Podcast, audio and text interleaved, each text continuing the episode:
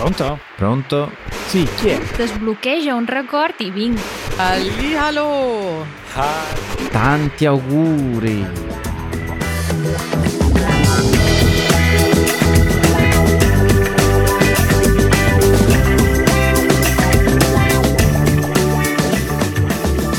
Auguri a te Matteo, auguri a noi, auguri a tutti gli ascoltatori del podcast di Easy Italian.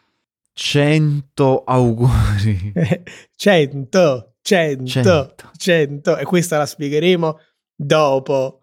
Mhm. Come ci si sente da centenari Matteo? Eh, bah, abbastanza, diciamo, giovani, mobili, cioè nel senso non, no- non aspe- non mi aspettavo co- quest'area giovanile a 100, arrivato a 100, però, però... Ma mica sono 100 anni, sono 100 puntate, quindi... Ah, Mm, brindiamo ad altre 100 almeno e guardiamo un po' indietro e guardiamo un po' avanti. Matteo, che ne pensi? vai, sono pronto. Allora io ti invito a Mhm. scegliere Mhm. una o più puntate che ti sono piaciute particolarmente di queste nostre 100. Ah, interessante. Allora, sicuramente una delle puntate che mi è piaciuta di più, cioè la questione è che sono molto diviso perché le pun- la puntata che mi è piaciuta di più fare è quella in cui abbiamo mangiato la pizza. Ma Te guarda un saresti mai aspettato? Ma no, non l'avrei mai detto. e la tipologia di puntate così mi diverte e mi piace anche perché crea dei problemi che eh, devono essere risolti. Cioè, Delle sfide tecnologiche. esatto, bisogna riuscire a registrare in maniera eh, comoda per noi, ma anche ascoltabile per chi ascolta e quindi è divertente.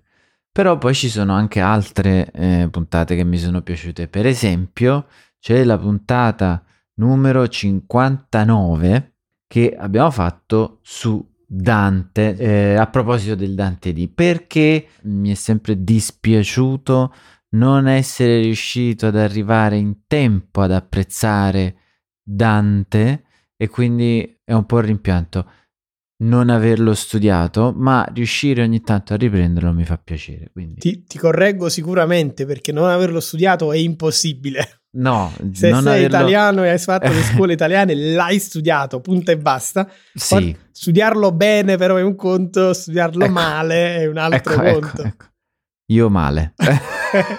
Poco e male. Esatto. allora io ti dico molto male, Matteo. Eh, non so, puoi so. studiare male. eh, so. Il sommo poeta. Tra l'altro è una puntata, sì, 59, quasi a metà del cammin di nostra vita, vedi, per fare un Eh sì. per eh, infilarci ma- una mezza citazione. Quindi mi piace, Matteo, questo tuo equilibrio tra il cibo e la letteratura o la cultura Eh, in genere, che è un po' il riassunto dell'Italia, no? Eh, in Italia puoi parlare di argomenti elevati o elevatissimi addirittura come l'arte, la letteratura, la cultura in genere, ma poi anche gli argomenti più accessibili a, a chiunque, come il cibo, eh, Mm. sono tra i più amati, più popolari eh, tra gli italiani, ma anche tra gli stranieri. No, l'Italia è bello perché riesce a combinare tutto, è un pacchetto a cui non manca niente. Vero, vero. Non manca neanche il mistero.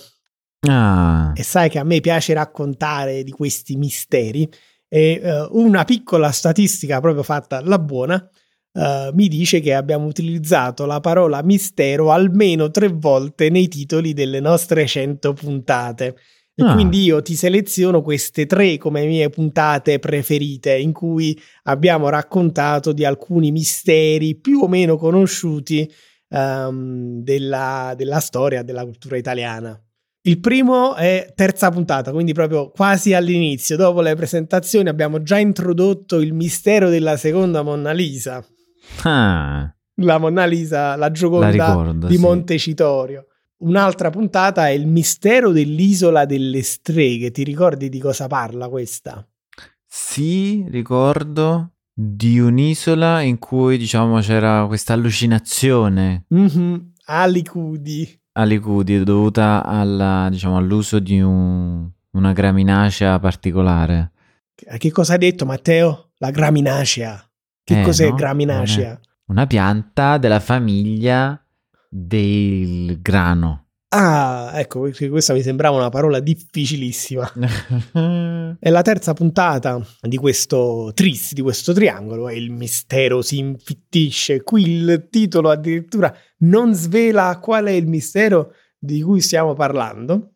In realtà questo mistero è Raffaele c'era in quella puntata oppure no, perché l'abbiamo girata prima che io partissi per le vacanze, quindi a me questa puntata piace tantissimo, in primis perché mentre l'abbiamo pubblicata io ero nel Mar Greco a godermi le vacanze. Bello.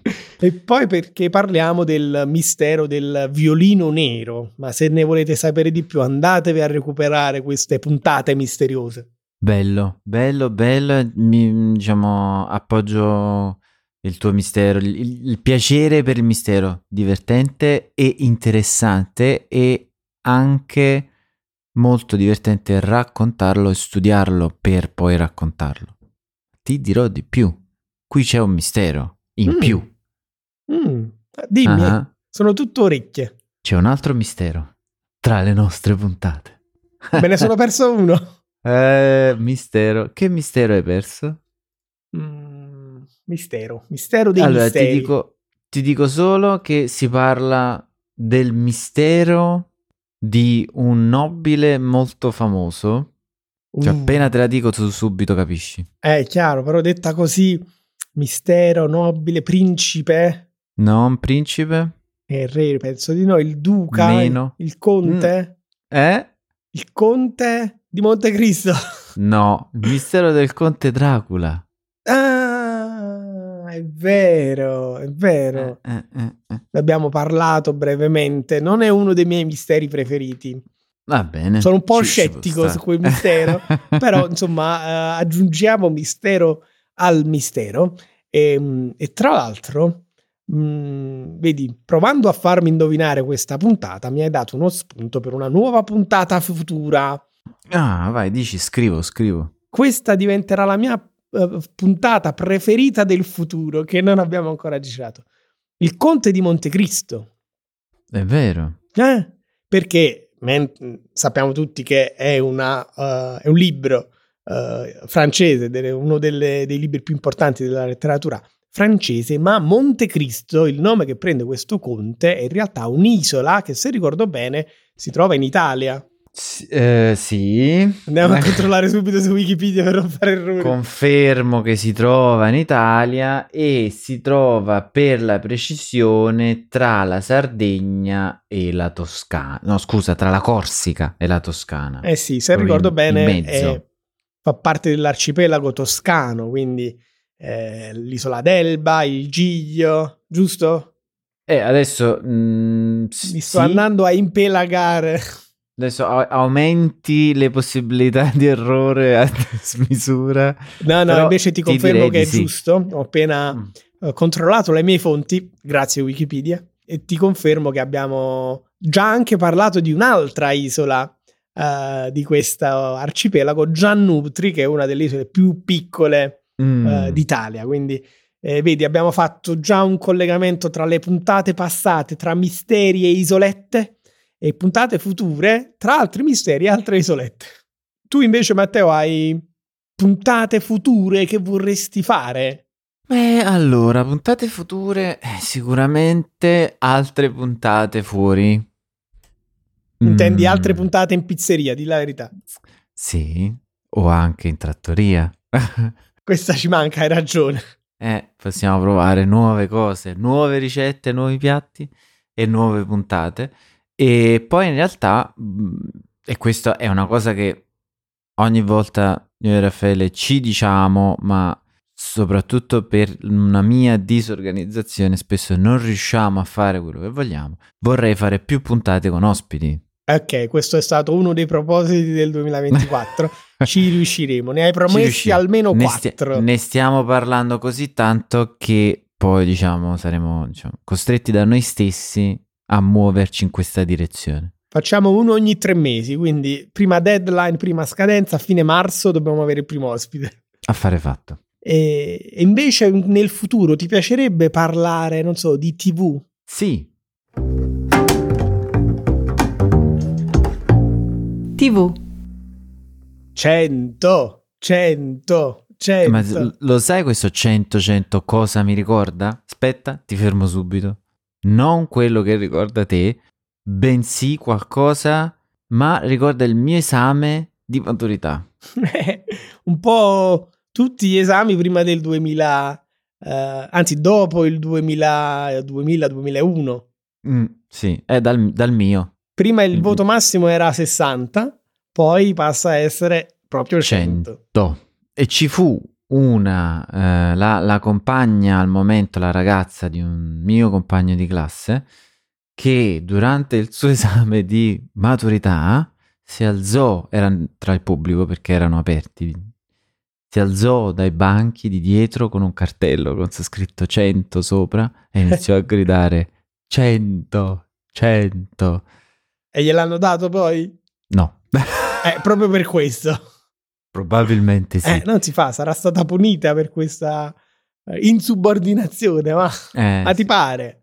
Eh, diciamo, da, da allora in poi il 100, 100 che a tutti gli italiani ricorda specificamente una cosa, a tutti noi della classe ricorda un'altra. Eh sì, hai un ricordo personale su un ricordo nazionale. Esatto. Perché come dici, eh, questo 100 ricorda a tutti in Italia la trasmissione televisiva Ok, il prezzo è giusto.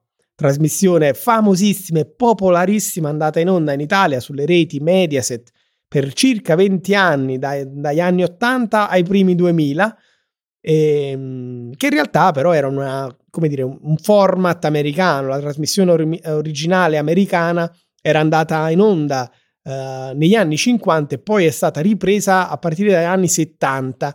In Italia arriva negli anni 80, diventa subito popolarissima con un conduttore che forse non ti aspetti, Matteo. Gigi Sabani. Gna, il primo. Lo sapevi? Eh sì, il primo No. conduttore di Ok, il prezzo è giusto è Gigi Sabani, un comico, eh, comico ed imitatore. Poi passa nelle mani di Iva Zanicchi. Eh, e lì rimane. Mm, sì e no, non è lei che chiuderà poi la storia eh, di Ah, eh, Ok, il prezzo è giusto perché lei poi si darà alla politica, avrà una breve parentesi giusto, politica vero. ed essendo in politica non può uh, comparire quotidianamente in televisione perché era una, pubblicità, era una trasmissione quotidiana. Uh, ma insomma tutti associano quella trasmissione a lei, Iva Zanicchi, ma di lei ne parleremo tra poco. Per adesso sai qual è il funzionamento di questa trasmissione? Te lo ricordi? Allora, io ricordo che eh, i concorrenti dovevano indovinare il prezzo delle cose. Giusto? Vedi, giusto. Eh, Ok. e poi c'era una fase, penso finale, in cui si girava la ruota. E questo me lo ricordo perché eh, c'era un gingolino che diceva gira la ruota. Gira la ruota. No, quella però forse era un altro gioco. Quella era la ruota della fortuna, Matteo. Ah, è vero. No, però c'era una ruota che si doveva girare. C'era Tant'è la ruota, Era una ruota che girava e bisognava, eh, diciamo, bisognava. eh, il caso, Il- l'obiettivo. la- l'obiettivo, ecco, l'obiettivo era fare 100. Ovviamente non si faceva quasi mai. E, e quindi tutto il pubblico gridava 100, 100. Eh, e non so però, non ricordo cosa succedeva se tu arrivavi sul 100. Allora, questa ruota era prima della fase finale. I due concorrenti che avevano il maggior Ah. punteggio andavano a giocare alla ruota e avevano ognuno due eh, turni eh, per provare a fare 100. Chi faceva il punteggio più alto an- eh, andava nella fase finale o comunque vinceva quella puntata e poi accedeva all'ultimo gioco. Se sballavi eri automaticamente fuori. Sballare vuol dire fare più di 100, quindi in questo caso se non so prendevano due volte 60 fa 120 e quindi sballavi e andavi fuori. Ma se riuscivi a fare proprio 100, che era quello che invocava tutto il pubblico, non solo andavi nella fase finale, ma uh, vincevi un premio extra, un bonus. In quel caso era un milione di lire. E noi, e noi, Matteo, abbiamo preparato un bonus per chi fa 100 con noi in questa puntata? Eh certo, è 100, anzi. è 100. Abbiamo preparato un fantastico bonus, ovvero abbiamo aperto a tutti i nostri membri della comunità Italian, ma anche a chi non è ancora membro, tutti i materiali che di solito sono per chi è membro. Quindi la trascrizione, eh, il vocabelper e il fuori onda, ovvero il dopo uh, show. No, mm, vorrei dirlo tutto in italiano, ma non riesco. Eh vabbè, nemmeno... diciamo after show. Diciamo after show per tutti quanti. Per accedere a tutto questo materiale, cliccate il link in descrizione e arriverete alla nostra pagina eh, dove potrete eh, scaricare nel post tutto quello che vi serve. Fantastico Matteo, un regalo bellissimo per i nostri ascoltatori. Non ti senti un po' Iva Zanicchi in questo momento?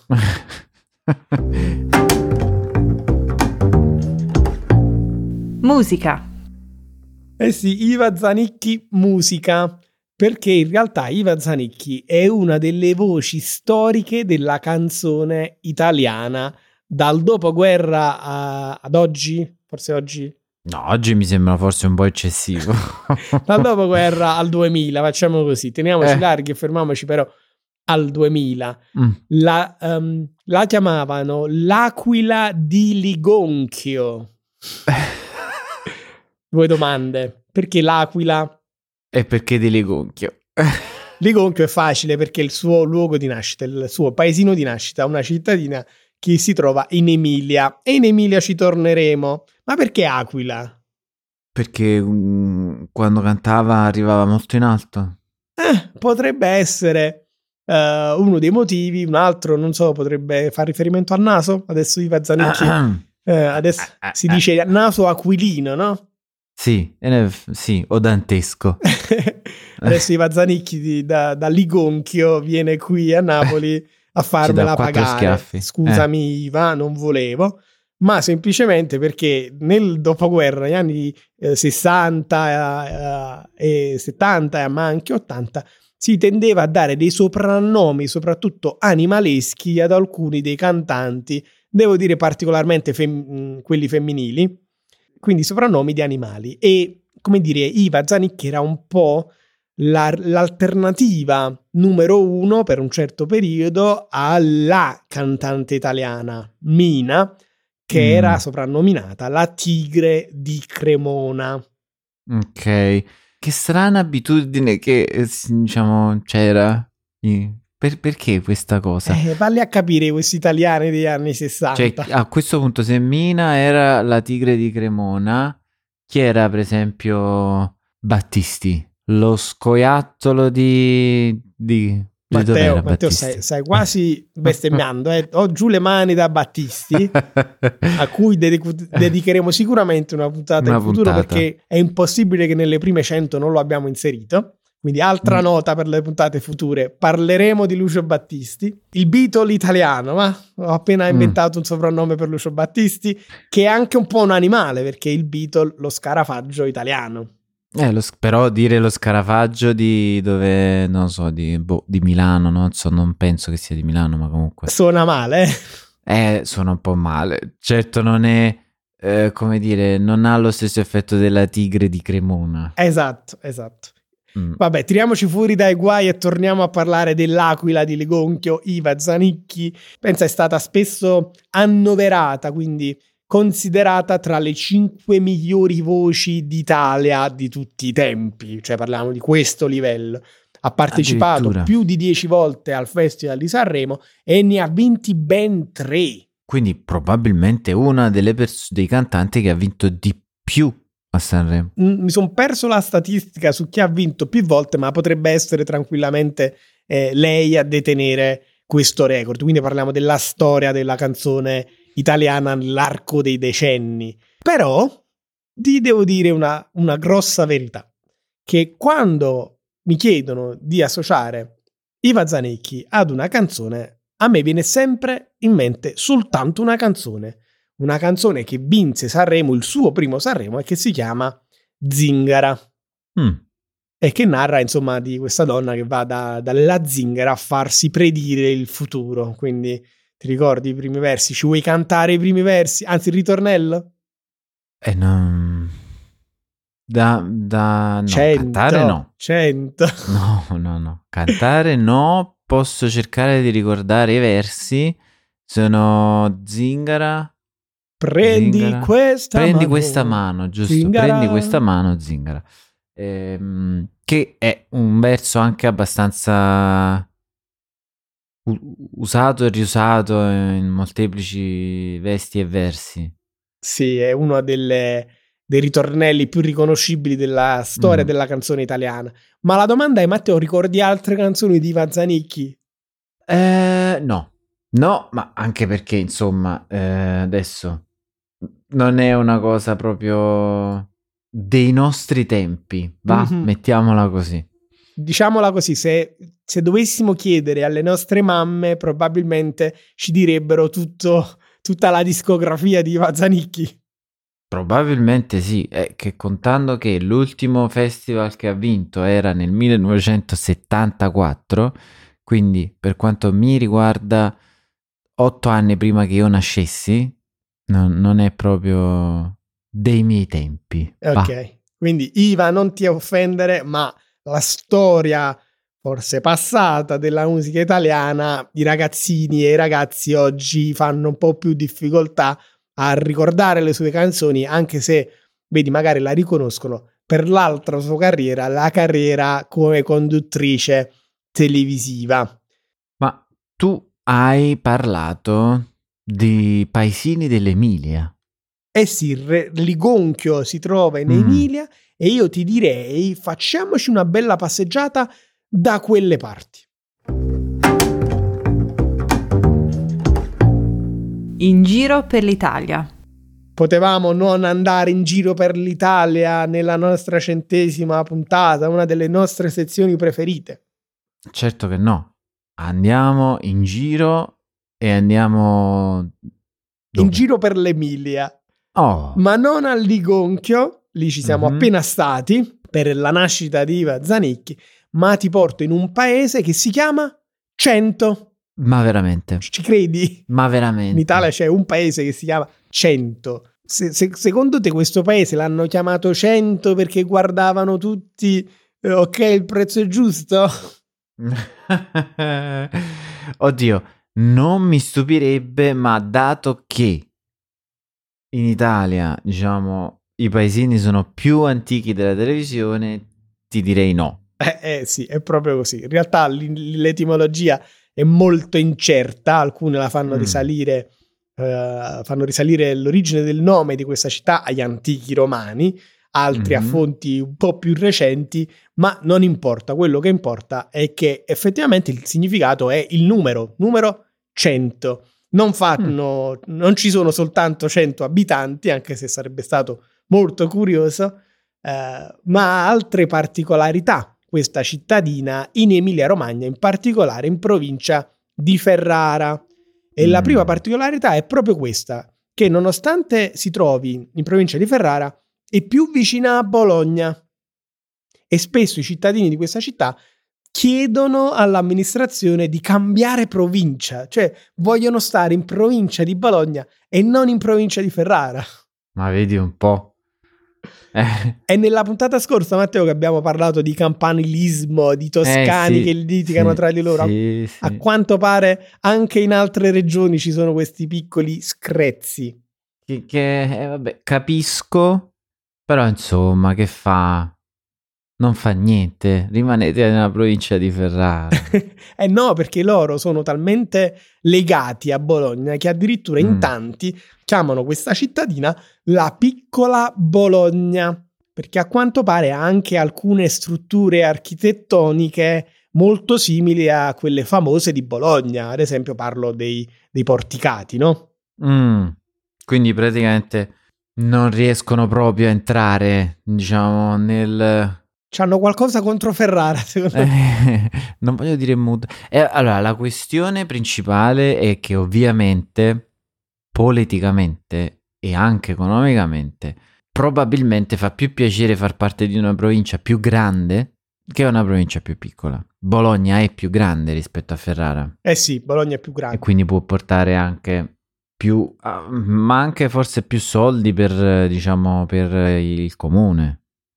Mm. Adesso questa è, un- è una mia ipotesi, potrei essere totalmente, diciamo, fuori pista, però Guarda, da quello che ho letto, il fatto che siano geograficamente più vicini a Bologna è una verità non solo geografica, anche a livello di cultura e cucina. Per quanto possa sembrare assurdo parlare di differenze culturali tra 20 km di distanza, ehm, hanno una cultura e delle abitudini e una cucina più bolognese che ferrarese. mm, Ok. Però al di là di questo piccolo eh, aneddoto, eh, Cento è conosciuta eh, in Italia per almeno altri due motivi. Il primo è artistico, ovvero il luogo di nascita non di una cantante, ma di un artista, il Guercino, diciamo mm, contemporaneo di Caravaggio a cavallo tra 500 e 600, eh, pittore, se vogliamo definirlo, barocco, chiamato così perché il guercio è un modo antico di dire lo strabico, quindi che aveva gli occhi storti, come si dice eh, in forma popolare. E l'altra particolarità invece è che ancora oggi è sede di uno dei carnevali più popolari in Italia, il carnevale di Cento, che è diventato molto popolare negli ultimi anni perché negli anni 90 si è gemellato con il carnevale per eccellenza, il carnevale di Rio de Janeiro in Brasile. eh, Addirittura. addirittura gemellato con Rio, fantastico. E pensa che molto spesso eh, i, i carri vincitori del carnevale di Rio l'anno dopo o qualche anno dopo poi fanno la loro comparsa anche al carnevale di Cento, che quindi mischia il tradizionale italiano, eh, spesso anche prendendo in prestito figure e carri eh, da carnevali in giro per l'Italia, a Cireale, Viareggio e così via, ma anche Mm. dall'estero, quindi in questo caso Rio de Janeiro. Fantastico, bellissimo. Ma io ho una domanda e una curiosità, però non possiamo, diciamo, rimanere qui. Eh sì, il tempo qui a 100 è scaduto, si Mm-mm. stanno tutti preparando per il carnevale, quindi dobbiamo, Dobbiamo andare via. dobbiamo andare via. E, e quindi tecnicamente ci spostiamo nella nostra sala VIP, sala che però ricordiamo oggi è aperta a tutti, A tutti. gli ascoltatori del podcast di Easy Italian. Quindi seguiteci tutti nell'altra sala. Mi raccomando, caffè o bevanda calda. Premuta d'arancia per me, Ma fa freddo. eh, ma proprio per questo. Andiamo, andiamo. Ciao, Ciao. 100 di questi giorni.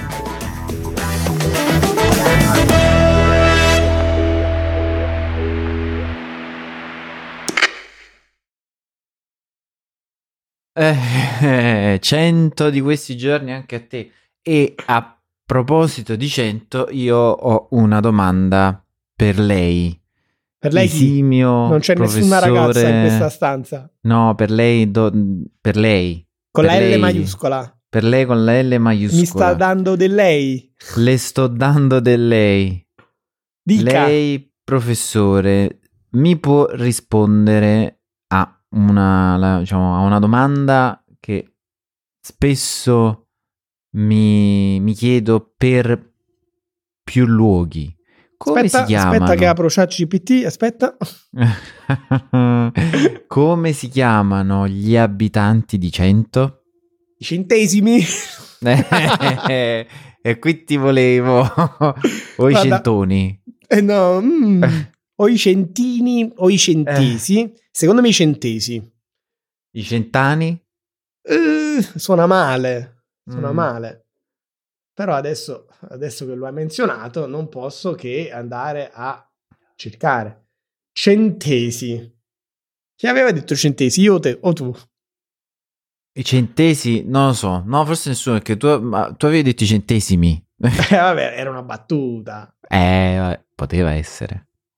Sì, centesi è il- l'aggettivo Centesi, della città ok. eh, di, di 100, però centesimi eh, ci stava benissimo. Eh. Interessante, interessante e mi, diciamo, eh, me incuriosisce sempre.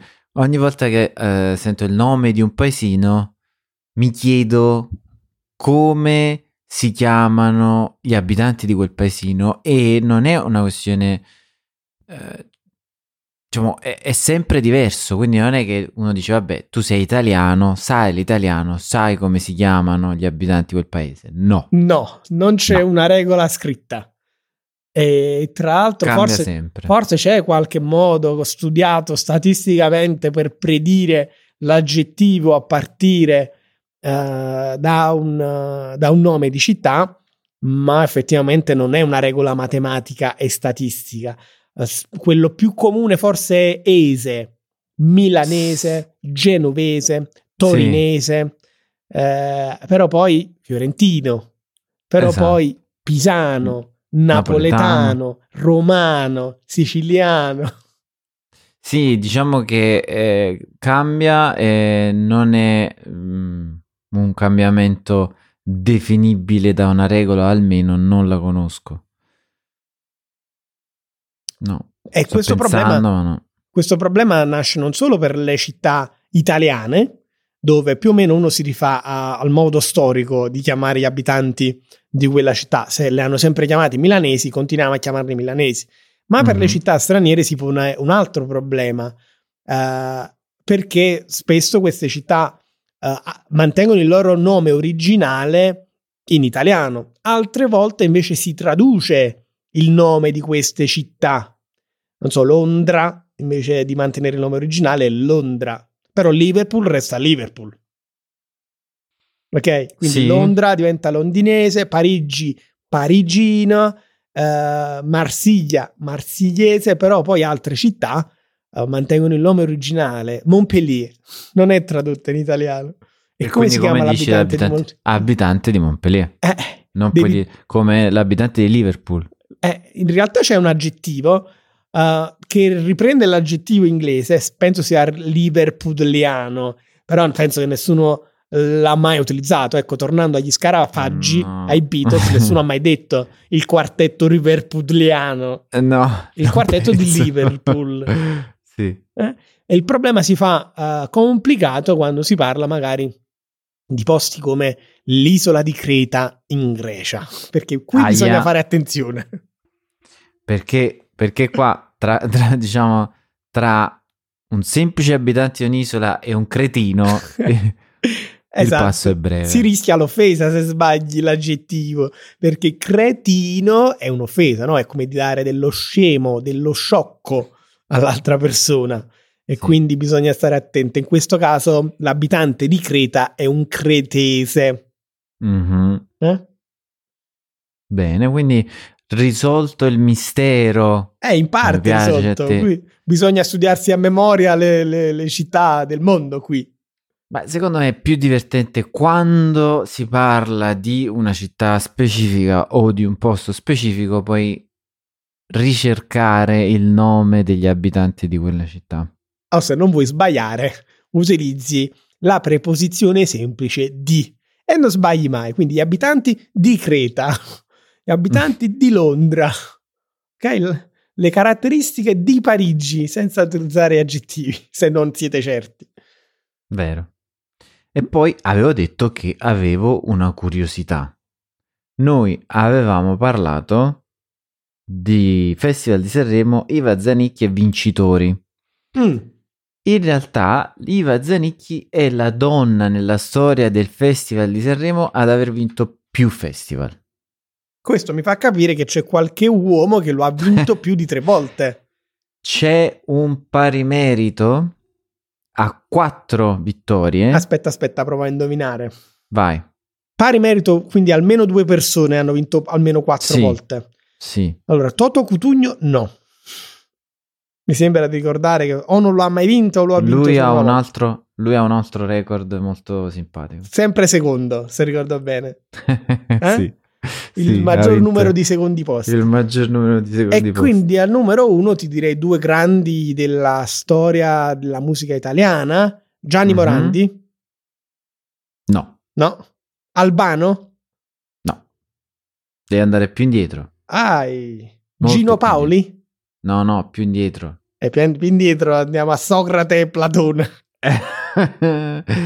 Qui stiamo parlando del- dei pilastri della musica italiana. Bah, mi perdo. Sono, perdo il quiz. Eh, qua stiamo parlando del pari merito tra due giganti, Mi arrendo, dai, fammi sapere chi sono. Claudio Villa e Domenico Modugno, Oh. che diciamo, sono ormai boh, nei libri di storia della musica italiana. Eh vabbè, Domenico Volugno con la sua Domenico Modugno con la sua volare. Avrei dovuto ricordarlo quando mi hai detto più indietro, più indietro, più indietro. Prima o poi sarebbe dovuto uscire. Claudio Villa è meno conosciuto forse all'estero, ma molto conosciuto in Italia. E se non ricordo male, è balzato agli onori delle cronache anche qualche anno fa per motivi non musicali, ma per eh, la spartizione della sua eredità. Non voglio, non voglio trascinarti in questioni di gossip, eh, la, but- la Mm, butto lì. Potrebbe, potrebbe essere, è un altro argomento interessante eh, per le prossime puntate. Ok, Matteo, ti sei segnato le prossime puntate? Cioè, alcune cose. Allora, io me le segno di nuovo, eh, qua live. Lucio Battisti ne è uno. L'altro qual era che abbiamo menzionato? Il mistero del Conte di Monte- L'isola di Conte Montecristo. Monte Sì, l'isola di Montecristo, anch'io sono molto interessato a capire quanto c'è di vero, quanto, eh, quanto è, diciamo, nel Conte di Montecristo l'isola viene raccontata, se viene raccontata, come, perché. Ma per quel che ricordo io dal libro, è una isola piccola e disabitata. Eh, Sì. eh, insomma, si trova questa caverna seguendo le indicazioni dell'abate Faria eh, e dentro c'è il tesoro. E quindi eh, ehm, eh, il personaggio principale, Edmond Dantes, decide di prendere il nome di Conte di Montecristo eh, um, come dire, per prendere il nome dell'isola. Ehm, però non credo, non credo che oggi sia ancora così piccola e così disabitata, ma ci informeremo, studieremo meglio quest'isola eh, per parlarvene nel dettaglio in qualche puntata futura. Mm. Secondo me, già come turismo, dopo l'uscita del libro e la popolarità del, del libro, secondo me c'è un bel po' di gente che va a cercare questa caverna. Mm. Molto interessante. Non vedo l'ora. E ti porterò in giro non solo per l'Italia prossimamente, Matteo, ma diamo anche questa anticipazione ai più. Ma ti porterò in giro per il mondo, in particolare ad Oriente, perché molto Mm. presto saranno i 700 anni dalla morte di Marco Polo.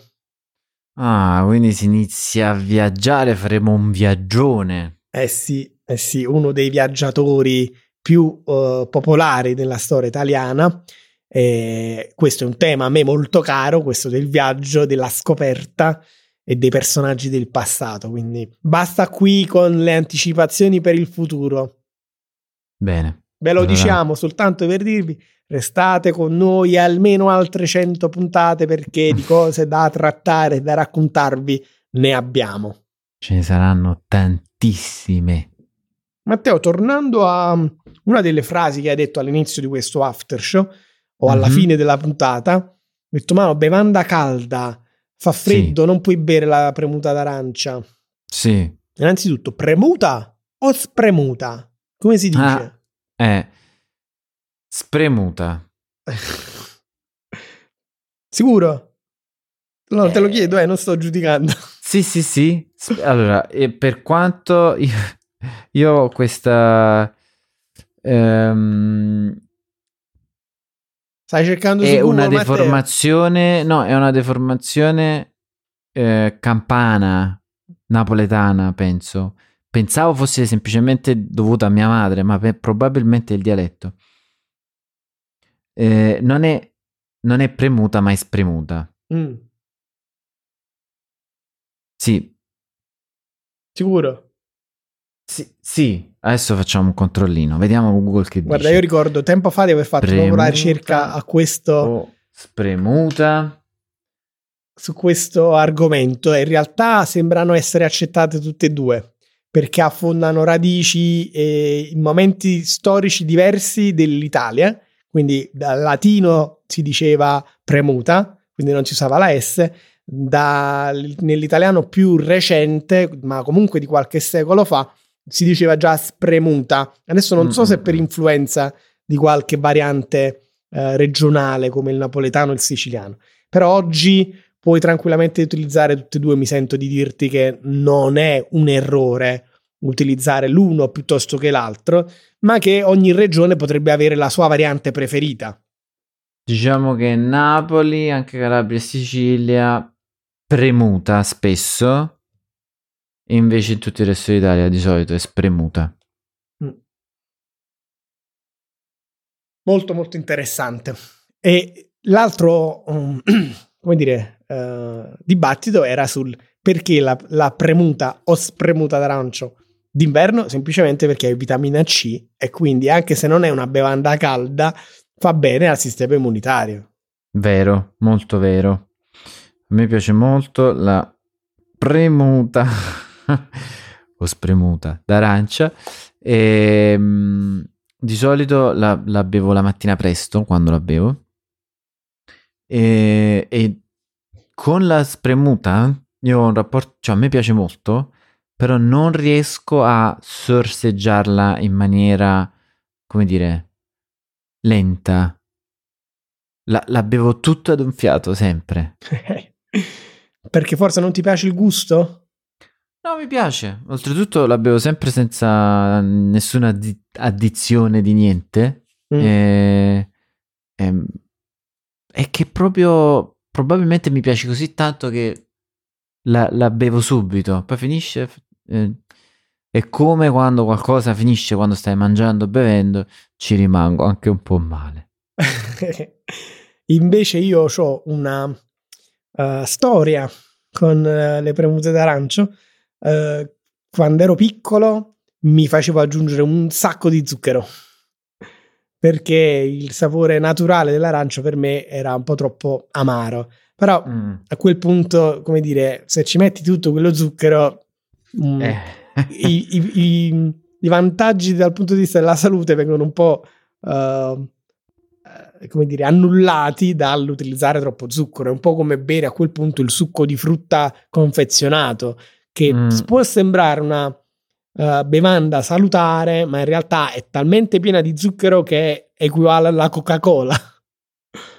e, ehm, quindi molto meglio la, la spremuta d'arancio fresca. E, però io soprattutto non, non riuscivo a bere le arance rosse che erano particolarmente amare amare. Poi con il tempo, come dire, mi sono abituato a questo sapore più amarognolo, la bevo con piacere, ma allo stesso tempo quando la porto alla bocca ho quella sensazione di amaro. Mm. Eh, però fa bene, quindi viva, viva l'arancio.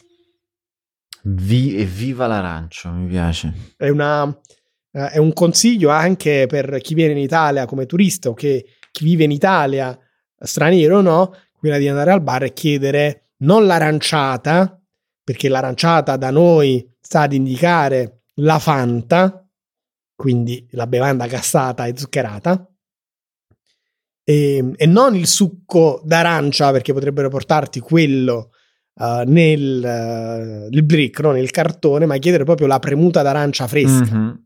Mm-hmm. Sì, e penso che lo, la si può trovare nel 90% dei bar italiani. Sì, se, se non ce l'hai è, è, un problema, non sei un bar di livello. Sì. Oggi tanti hanno addirittura la macchinetta automatica premia agrumi, dove ti fanno vedere questo macchinario tras- con il vetro trasparente, dove dentro ci sono um, le arance e tu inserisci il gettone o, o, o loro avviano la macchina e automaticamente viene spremuta la tua arancia o più arance fino ad ottenere il bicchiere pieno. Mi, mi stai facendo venire voglia di una spremuta di arance. Eh Adesso? Scendi, a meno che non hai le arance in casa. Eh no. Non ce arance no, solo mele e banane. scendi, comprale e poi a casa hai il Premiere Grumi manuale o hai quello meccanico? Manuale, manuale. manuale. Come sei Siamo fai, per come l'esercizio fisico. Va bene, Matteo, penso che a meno che tu non voglia arrivare a 100 minuti per la puntata speciale numero 100, penso che anche qui sia finito il tempo a nostra disposizione. Sì, è finito il tempo a nostra disposizione anche nella sala VIP, quindi vi salutiamo tutti, perché sappiamo che siete tutti qui, Tutti, tutti. e vi diamo appuntamento a settimana prossima con nuovi misteri. Se vi piacciono questi extra come il nostro after show, ma anche traduzione multilingue, trascrizione eh, integrale e interattiva dei nostri episodi e vocabelper, non dimenticatevi di diventare membri costanti, perenni del nostro, della nostra comunità per usufruire di questi bonus per altre 100 puntate. Bravi. Venite con noi. Ciao a tutti! Ciao.